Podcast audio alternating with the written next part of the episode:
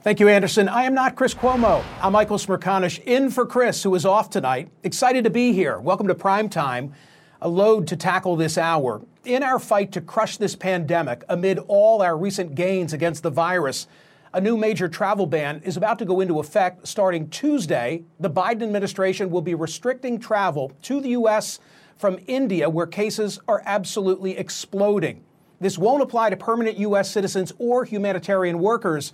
But on May 4th at midnight, non U.S. citizens won't be able to come to America from India until this ban is lifted.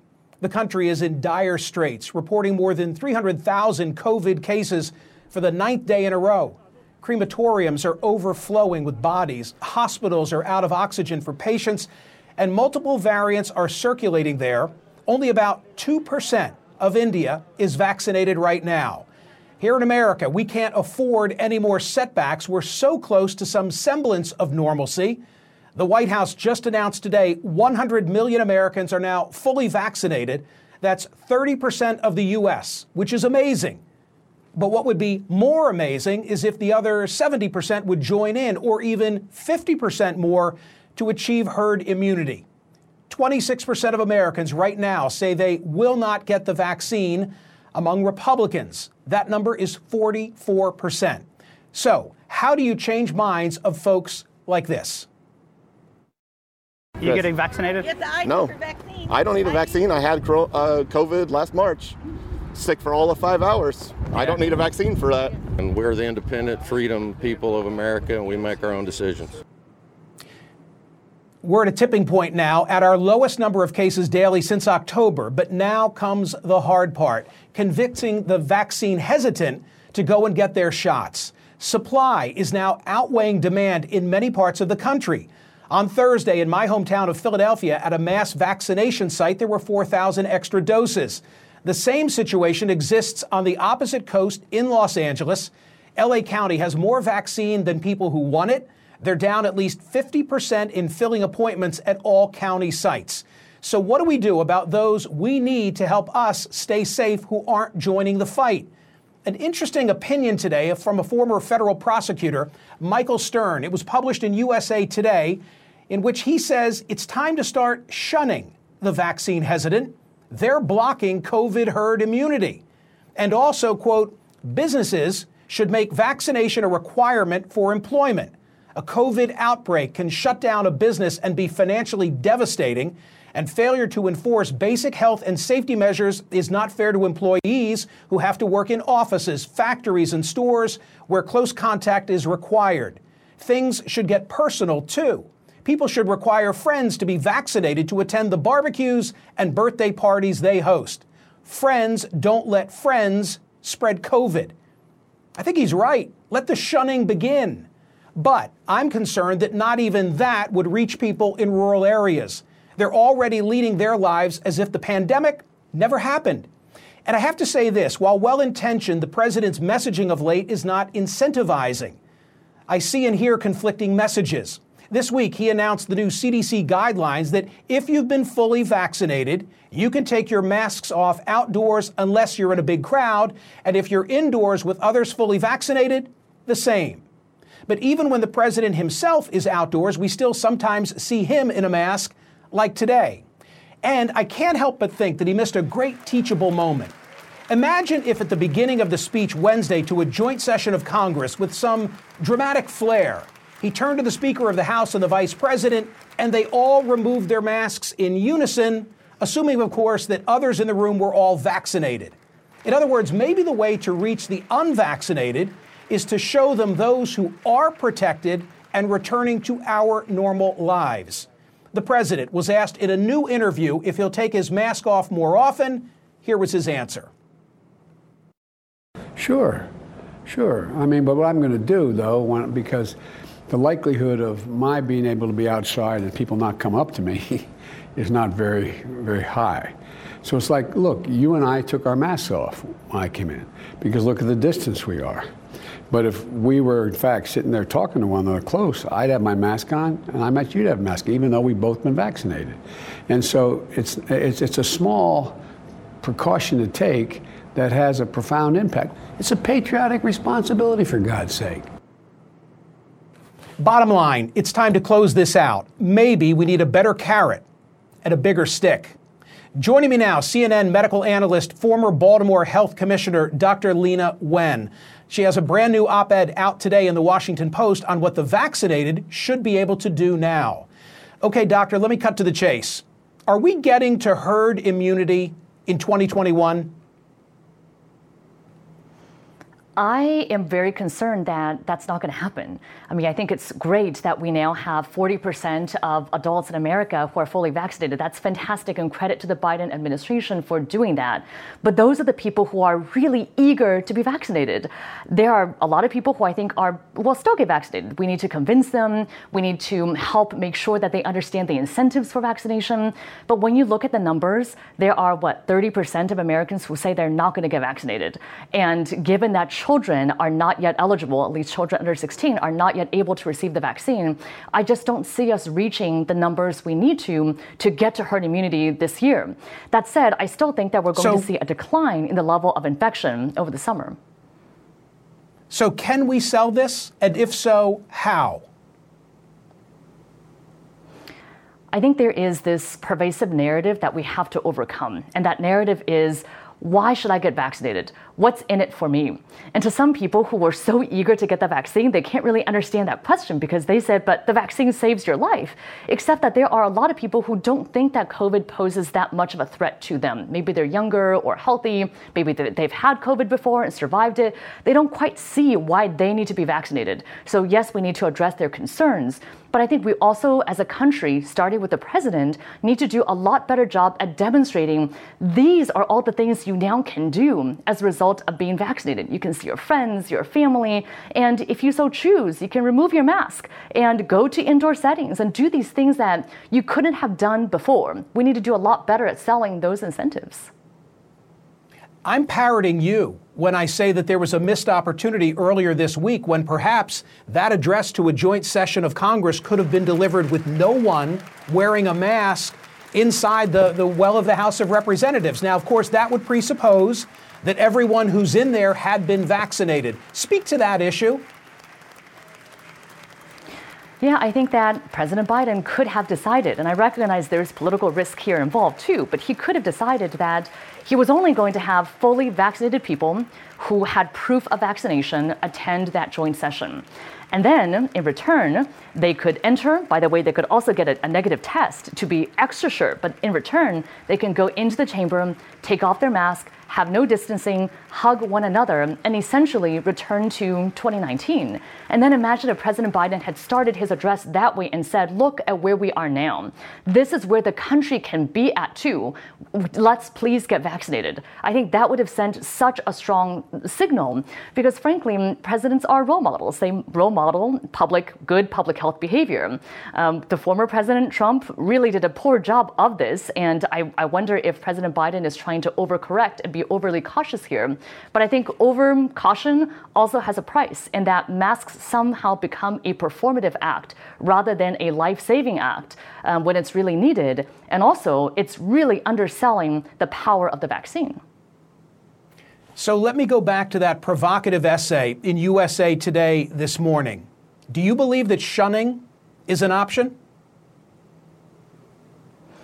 I don't think we are there yet. So there are a lot of people who are still unable to be vaccinated. They actually want to be, but we need to make vaccination the easy and convenient choice for them, including having vaccinations now be distributed from these mass vaccination sites that aren't now being used as much to doctors' offices, to churches, to schools, to workplaces. So we need to find people who actually want to be vaccinated.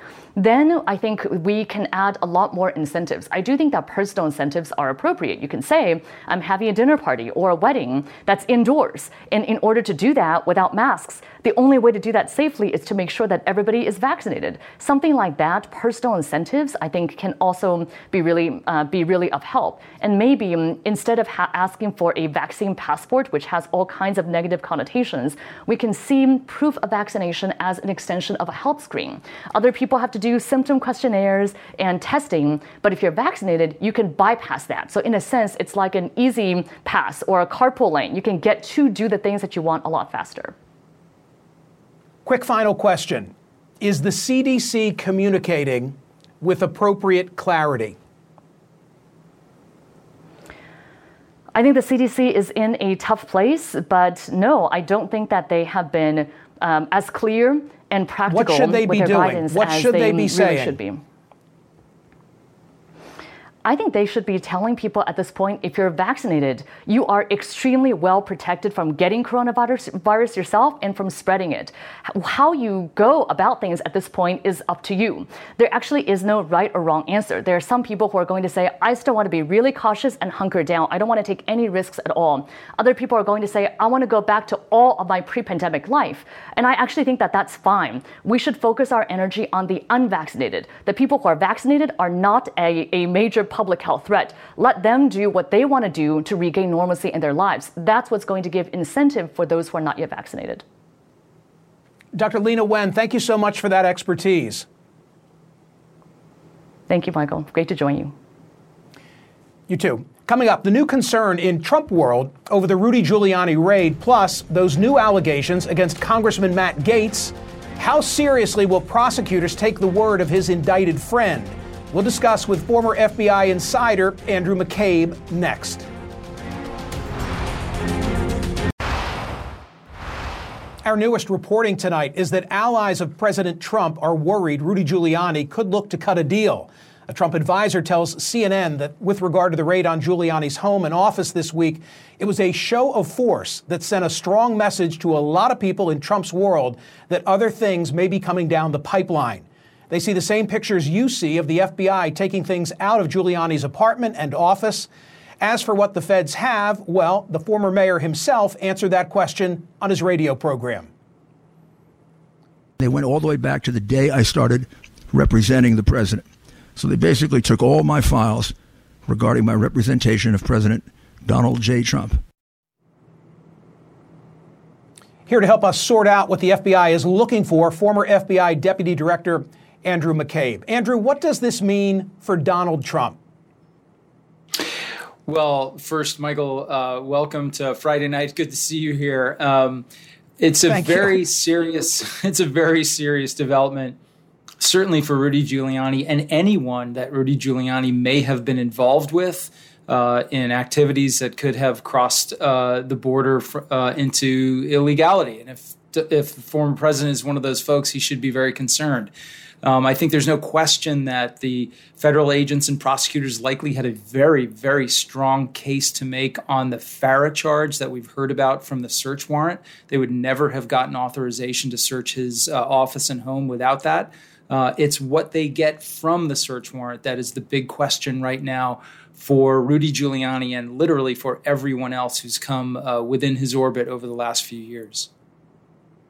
To your last point, I would think that in order to be able to execute, to get permission to execute a search warrant on an attorney, an attorney who was at the time representing a sitting president of the United States, you would have to document probable cause times six.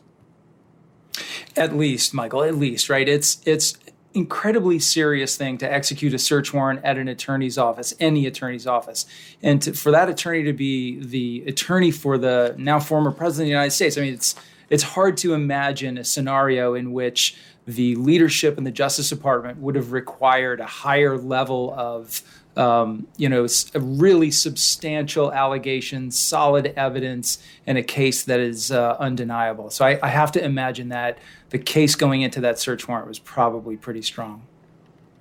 If the focus of the investigation, Andrew, is whether former Mayor Giuliani was acting as an unregistered agent, is that a failure to check a box and fill out a form or something much more nefarious? You know, it, it's listen. It's certainly a it's a serious issue, right? There's uh, the United States government has a strong interest in understanding who exactly is representing the interests of foreign governments when they come and lobby the U.S. government. So it's a serious thing. But it is typically handled in a very administrative way. So, normally, if DOJ finds out that someone uh, may be representing the interests of a foreign government and hasn't registered, they'll typically send them a letter and bring that to their attention. And usually, those matters are resolved without a criminal prosecution. Um, so, in this case, uh, the, the, DOJ must have some reason to believe that there was a flagrant violation or a, a particularly important one to pursue it with a, a criminal investigation. Let me turn your attention to another federal investigation, the Gaetz Greenberg case. The question all political observers are wondering if true, that reporting from the Daily Beast, why would Greenberg have put in writing the story of what occurred and in multiple drafts? You know, that's a great question, Michael, and I think we can only speculate as to what Greenberg was thinking when he when he drafted that letter. But from my perspective as, you know, an experienced investigator from my time in the FBI, um, this looks a lot like an individual who is desperately trying to negotiate his way into a plea and who knows that on his own he probably isn't worth it, isn't high enough profile, isn't important enough to generate that sort of interest, certainly from the President of the United States. So throwing Matt Gaetz' name in there in the context of, hey, this is someone who was involved in the criminal activity I've been charged with, and therefore someone who I could take down with me, is a way to increase the pressure on granting him a pardon. That's my guess as to what Greenberg was trying to accomplish here. Uh, looks like it probably was not successful. Don't you think that the feds, however, in looking at Greenberg and that which is in the public domain, are saying to themselves, we got to have more than just this guy's word? Absolutely. Greenberg is not a guy that you would feel comfortable going to trial with and putting the the you know the uh, success or failure of your case on his shoulders. You have got to corroborate everything that Greenberg tells you, which is one of the ways that this letter is significant. It is a consistent rec- uh, recitation of his culpability that took place before he was cooperating with the investigators. So, uh, in other words he told this story to Roger Stone uh, long before he was trying to attract the attention of prosecutors and agents, and therefore could be seen as a consistent prior statement. So it, it could actually be used to bolster his credibility in that way. Andrew McCabe, thanks so much. Thanks, Michael. Almost six months since the election, there are new numbers out on how many Americans actually still believe the big lie Harry Enten, the Wizard of Odds, has the numbers. Charlie Dent unpacks. They're next. New CNN polling is bringing to light major divides among Americans on everything from COVID vaccine hesitancy to whether President Biden actually won the election fair and square.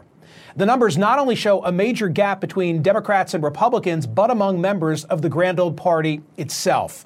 For a deeper dive on the numbers and division within the GOP, let's bring in the wizard of odds, that would be Harry Enten, and CNN political commentator and former Republican Congressman Charlie Dent. Harry, to you initially, even with all those lost court cases, there's a huge divide on whether Joe Biden won legitimately. Three in 10 Americans. What did the numbers tell us? Oh, exactly what you said is that nearly one out of every three Americans do not believe that Biden legitimately won this election. 30% say he didn't. You know, I have this sort of Mendoza line in my mind, right? You can get 10 people, 10% of people to believe basically anything, right? 10% of people believe that we didn't actually land on the moon, and that's false. We're well above that now. 30% of Americans believe that Joe Biden didn't win this election. My goodness gracious, what the heck is wrong with some people? The evidence is so clear. Of course, I'm, you know, an optimistic guy, and I will note that still two thirds of Americans believe that Biden won the election legitimately. So I guess that's something to hang your hat on. Harry, a follow up to you. When you look at those numbers and look specifically at the GOP and see how many believe that Biden didn't win fair and square, doesn't that alone tell you it is still Donald Trump's party? Uh, yeah, to me, it definitely does. I mean, this is a crazy number. I mean, put it up on the screen right now. 70% of Republicans do not believe that Joe Biden legitimately won, won this election with enough votes. That is nuts. That is insane. And it shouldn't be surprising, although we don't have these numbers for you, that Donald, when you ask who's your favorite for the 2024 Republican nomination, Donald Trump is the overwhelming leader among Republicans right now. This is still Donald Trump's party. That doesn't mean it will be a year from now, two years, three years, when they ultimately hold the Republican primary in 2020. But the fact that 70% of Republicans do not believe the election results from six months ago is honestly one of the scariest statistics I've ever seen. I've seen many of them. Okay, Charlie Dent, a question for you. I want to put on the screen something that former House Speaker Paul Ryan just said. It's totally at odds with what I was just describing with Harry.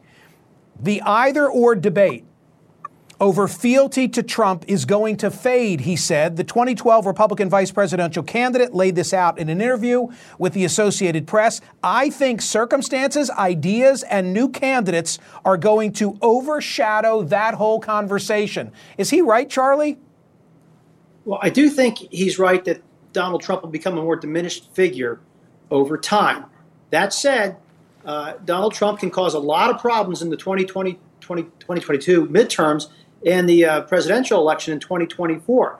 He can still cause a lot of problems, even though, look, he's not on social media anymore. We're hearing a lot less from him.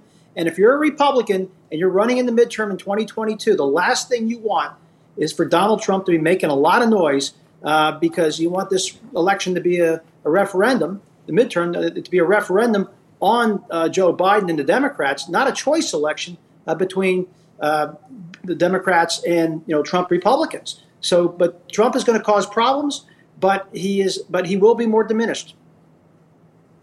Hey, Charlie, a question about the way in which President Biden is being perceived in your old congressional district. The Wall Street Journal just conducted dozens of interviews in the great Northampton County.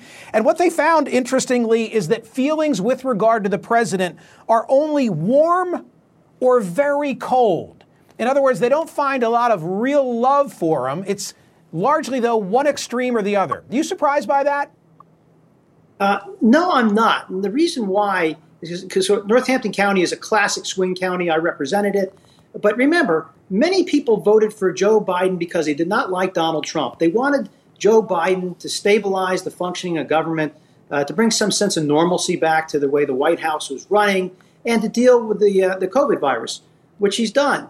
Uh, but I think this agenda of the president's is very big. There's a lot of sticker shock, and I think many are, you know, are, believe that the, the president has misread that mandate uh, and I don't think a lot of voters voted for this kind of transformational change that they might see coming, at least with respect to the role of government in, in people's lives after the pandemic has uh, abated. Harry Enten, you know the history. The, the president's party usually loses in a midterm election. So here we are in these first 100 days. The Biden administration, they are going big or going home. Do you think that the go big mentality is to enliven the base for the midterm election, or is it premised on the belief, hey, we might not have control of the Congress for those next two years. We better shoot for the moon now. Why can't it be both, right? Uh, the idea being that, look, historically, the president's party almost always loses in midterm elections. There have been three, I believe, in the last century and a half in which the president's party has not lost seats in the House of Representatives. So why not go big now? You have majorities, they're thin majorities, but they're workable majorities. So put forth the legislation you want go big, and maybe as a wonderful side effect, you may in fact be able to get more of your voters to turn out in the midterm election. And you know what? If you're a Democrat, you definitely welcome Donald Trump because that will only pump up the base even more. Charlie Dent, quick final question. Do Republicans care about debt anymore? Uh, I think they do, and I think most Americans do. Sure, Republicans have a problem uh, on fiscal issues right now uh, in, in terms of their credibility, but that doesn't necessarily justify a Democratic spending blowout either. So I do hear more people, and you're hearing even some Democratic members of Congress who are concerned about the sticker shock of some of these proposals. So I do think it matters. Uh, there is risk associated with this level of expenditure. Maybe not in the short term, but you know we still talk about inflation from time to time. The laws of economics are still still alive and well, and uh, I don't think they can be ignored. Harry Enten, chicken is in short supply. On a different night, we'll get you to talk about that. Oh, that's awful news. Don't bring that up. You're going to make me sad. I thought we had a wonderful segment. Now you're making me sad, Michael. Thank you, Harry. Thank you, Charlie. Appreciate you both. Thank you. You bet. Thanks, Mike. So this is interesting. Up ahead, they helped convict the murderer of George Floyd. And now money appears to be pouring in for some of the witnesses who testified at the Chauvin trial. How come? And could it have wider implications for the justice system? A former top federal prosecutor takes it on next.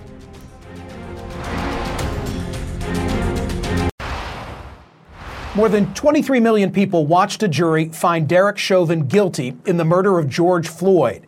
It was the first trial in Minnesota ever televised. The witnesses in the case became known all around the globe. We're now seeing multiple online fundraising efforts for folks like Darnella Frazier, who shot the video of Floyd's death, or Charles McMillan, the witness who wept on the stand, and Donald Williams, who told you on this show that he wasn't going to let prosecutors present him as an angry black man the GoFundMe page set up by his cousin, which has raised more than 15 grand, says its mission is to help him, quote, get his life back on track.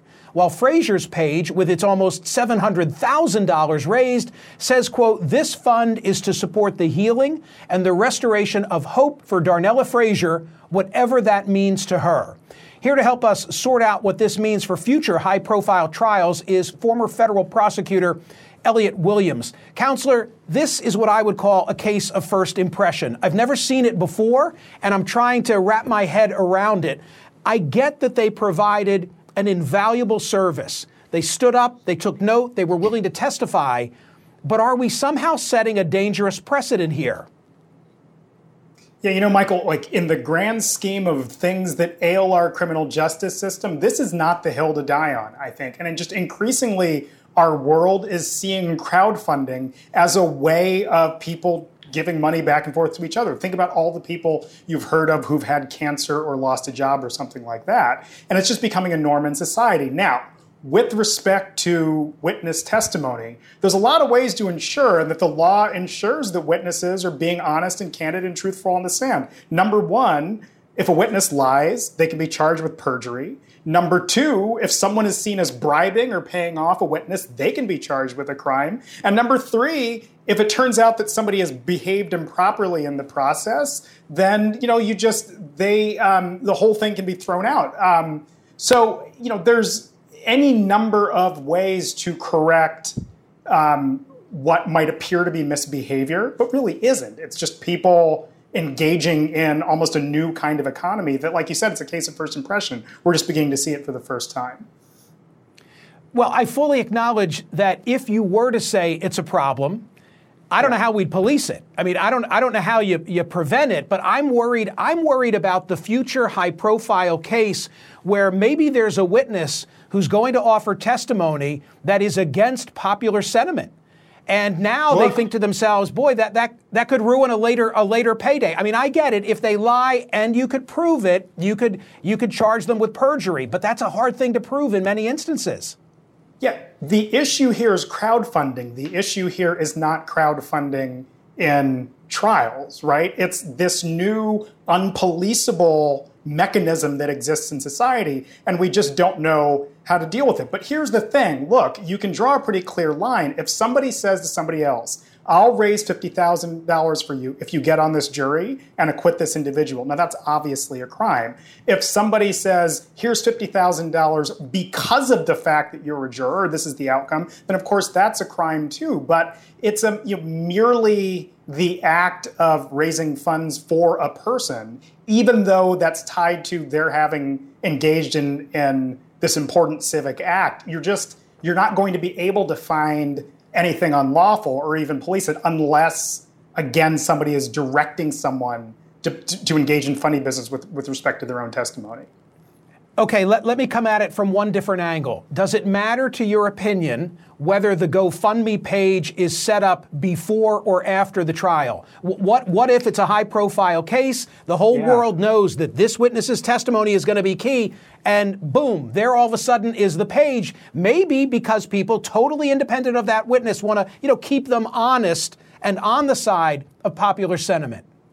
No, see, th- this is why you know talking to Michael Smerconish is fun because this is a very first year of law school kind of debate, right? Where you sort of dig into what the hypothetical might be. You would have to look at the facts of it and why are they raising money, right? Now, look, there's no question that someone's life is significantly upended by being on a jury, life is significantly upended being on what is clearly right now, 21 years in, the trial of the century, right? So the expenses that this person is going to lose by being a juror might be something that could be perfectly lawful to raise funds about.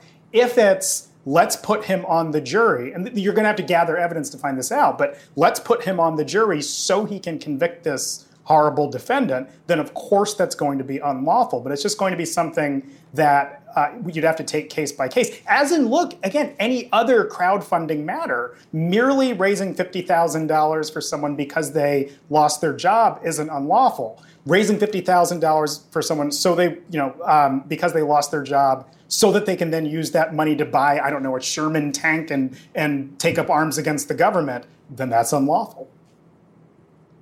Elliot, we're each being awarded two CLE credits for this conversation, so thank you for participating. Oh, love it. Anytime, Michael. Great talking. Ahead, has there been any transformational change with regard to policing in minority communities since the Floyd murder? We're going to take a step back with a wise voice. Kamau Bell is here next.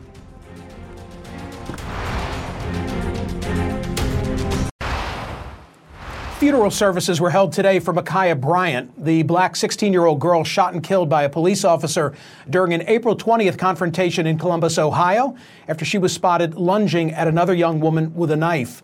You saw the police body cam video in that case, but the public still hasn't seen the body cams from this month's deadly shooting of Andrew Brown Jr. by deputies in North Carolina. So far, two family members say they've gotten to see only 20 seconds of just one of the four body cameras and another relative who was at the scene of the shooting disputes the prosecutor's claim that Brown hit deputies with his car. The tension in America over policing and race is something that Kamau Bell explores Sunday night in the season premiere of United Shades of America in his hometown of Oakland, where some activists are pushing the controversial defund the police idea. Wait a minute why don't we take some of that money back and like give it to people who are, you know, qualified to deal with those issues without killing folks in the process? And at the same time, why don't we put money back into systems that build long term sustainable public safety and build an economy for everyone? That's the Defund 101. You know, if this was a business yeah. and we're giving 50% of our budget to one department that was failing across the board and killing people yeah. while they did so, yeah. you know, we would defund them immediately. Yes. Defund the police means we're taking money away from this current system where it's failing and investing in other systems sure. that we think will succeed. Kamau Bell joins me now to discuss. Thanks so much for being here. Good luck on the new season. Is there a messaging issue with defund the police? In other words, I love that chart. I love that explanation. But, but do folks need to take a lesson from Frank Luntz, who said to the Republicans, estate tax? No. Got to be the death tax because then you can sell it. Well, I think a lot of these slogans come from out of just trying to get people's attention initially. So I, I think, you know, a lot of times as black people in this country, believe me, we've tried to be polite about things like, please don't stop being racist to us, please stop killing us. And that hasn't worked. I mean, let's be honest, Martin Luther King Jr. was basically advocating we all should get along, and he was assassinated. So it makes sense that eventually advocates and activists are like, we have to be less polite. Now, having said that, call it powdered donuts for all you want. That's, that chart that we just showed, that you just showed, is hard to argue against. The thing is, when you say defund the police, I think that it conjures up an image in some people's minds that you're going to send folks out there with a badge and not much more support to do a very deadly job. Here, I thought of one during the commercial break. You ready for this? How about unburden the police? Because what you're really saying is like like here's a mental here's a mental health crisis that's unfolding why send somebody out there with a gun if a gun isn't necessary in that case? I think we could sell that. We're trying to unburden the police and empower a mental health professional. Yeah, I mean, I think when you do this, like people, have t- people, I would just be clear, black people had lots of different ways to say, pay attention to what the police are doing in our communities. And we've tried reform the police, we've tried community policing. There have been lots of different slogans. The fact that defund is getting so much attention is a good thing. And the fact is, once you get past your fear of it, as I say in the episode, at one point I was nervous about it, and just pay attention to it. But I think a lot of us love to get caught up in the argument about the rhetoric and don't actually want to talk about ways in which we can create a safer society for our black and Latino communities. I know, but you're you're giving you're giving folks a talking point. It, it becomes just like you know the the border issue. Is it a crisis? Is it not a crisis? I, I don't want to. I don't want to. Uh, you know, beat it to death. I'm just saying that it's always struck me that the word choice, defund the police, as inspiring as it might be, who want to rein in cops, I think it also fuels those who want to be supportive of law enforcement. T- tell me about well, the first episode of this season's show. Well, we can do that, but also I want to say unburden the police is a thing that is about the police, not about the community. So I understand what you're saying, but as a black person, unburden the beast, unburden the police may sound like bringing more tanks to my neighborhood so they don't have to do as much work. So I think you're also about which perspective are you looking at? The perspective of the impacted community or the perspective of the community that's not impacted and wants to get involved. The first episode is about talking about the history of policing and how the the origins of policing, as I'm sure you know, come from the Barbados Slave Code, and which is which it says slave code, so we know that comes in racist. And we talk about the Kerner Report, which in 1968 said white racism has led to division in America, and a lot of that goes through law enforcement. But the Johnson administration didn't do anything with that. A few years later, Nixon starts the war on drugs, which is targeting black and brown folks. So regularly in this country, we talk about how do we make this better, but it ends up with police police getting more power, more military equipment, and and less community control. Final question. How confident are you that in the tragic aftermath of the killing, the murder of George Floyd, there has now been monumental change? Zero. We know that since George Floyd, since Derek Chauvin was found guilty, more black and Latino people have been killed by cops. That happened even in Brooklyn Park with Daunte Wright. And so I don't, there is no confidence until we actually have the bravery to look at the system and say, how do we fix the system of policing in America and redo it completely from the ground up? Because we cannot just keep talking about these things around the edges. And like I said, let's call it chocolate banana donuts for all I care. Let's actually redo the system. Kamau, best of luck with the new season. Thank you. And catch the season premiere of United Shades of America Sunday night, 10 Eastern, right here on CNN. We'll be right back.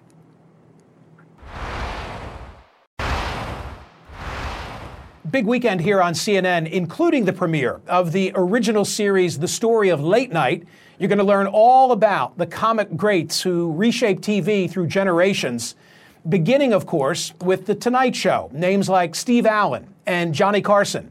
Here's a preview and one of an unforgettable Carson moments. Keep your arm extended and uh, put only one revolution on the uh, once around, once around uh, on the way. The classic Ed Ames tomahawk. The fact that that was live, unexpected. Right in the nuts. Spectacular. It was spectacular.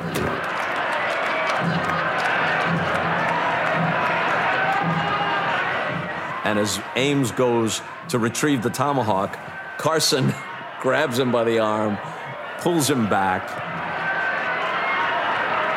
when Ed Ames threw that tomahawk and Johnny wouldn't let him um, remove it. to watch how he works with Ed Ames to, to keep him in the moment and, and extend the laugh is just great stuff.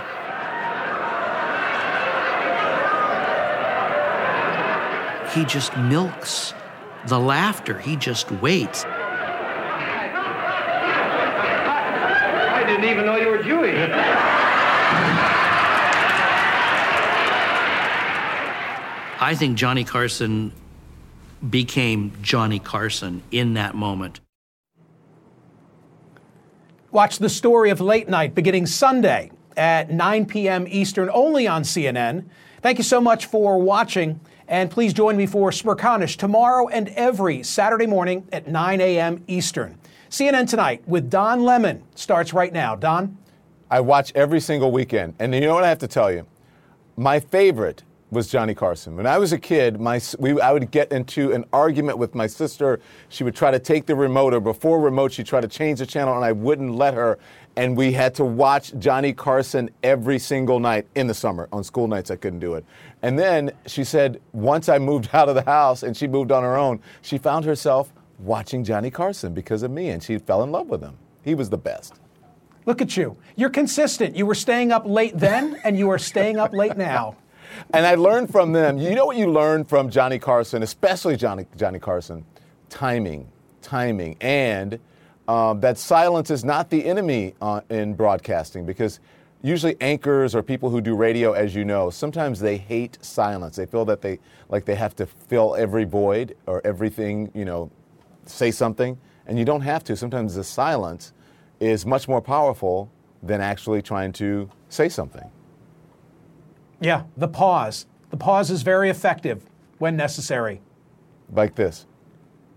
yeah. Thank you, Michael Smerconish. Have a great weekend. See I'll you, be Don. watching you tomorrow. You too. Thank you. Thank you. Thank See you. you, pal. This is Quality sleep is essential, and that's why the Sleep Number Smart Bed is designed for your ever evolving sleep needs. So you can choose what's right for you whenever you like. Need a bed that's firmer or softer on either side? Helps you sleep at a comfortable temperature, quiets their snores. Sleep Number does that. Sleep better together. JD Power ranks Sleep Number number 1 in customer satisfaction with mattresses purchased in-store. And now, save 50% on Sleep Number limited edition smart beds for a limited time. For JD Power 2023 award information, visit jdpower.com/awards. Only at Sleep Number stores or sleepnumber.com. I'm Dr. Sanjay Gupta, host of the Chasing Life podcast. In honor of our 10th season, we want to hear from you. Leave us a message at 470 396 0832 and tell us how you chase life. It could be used on an upcoming episode.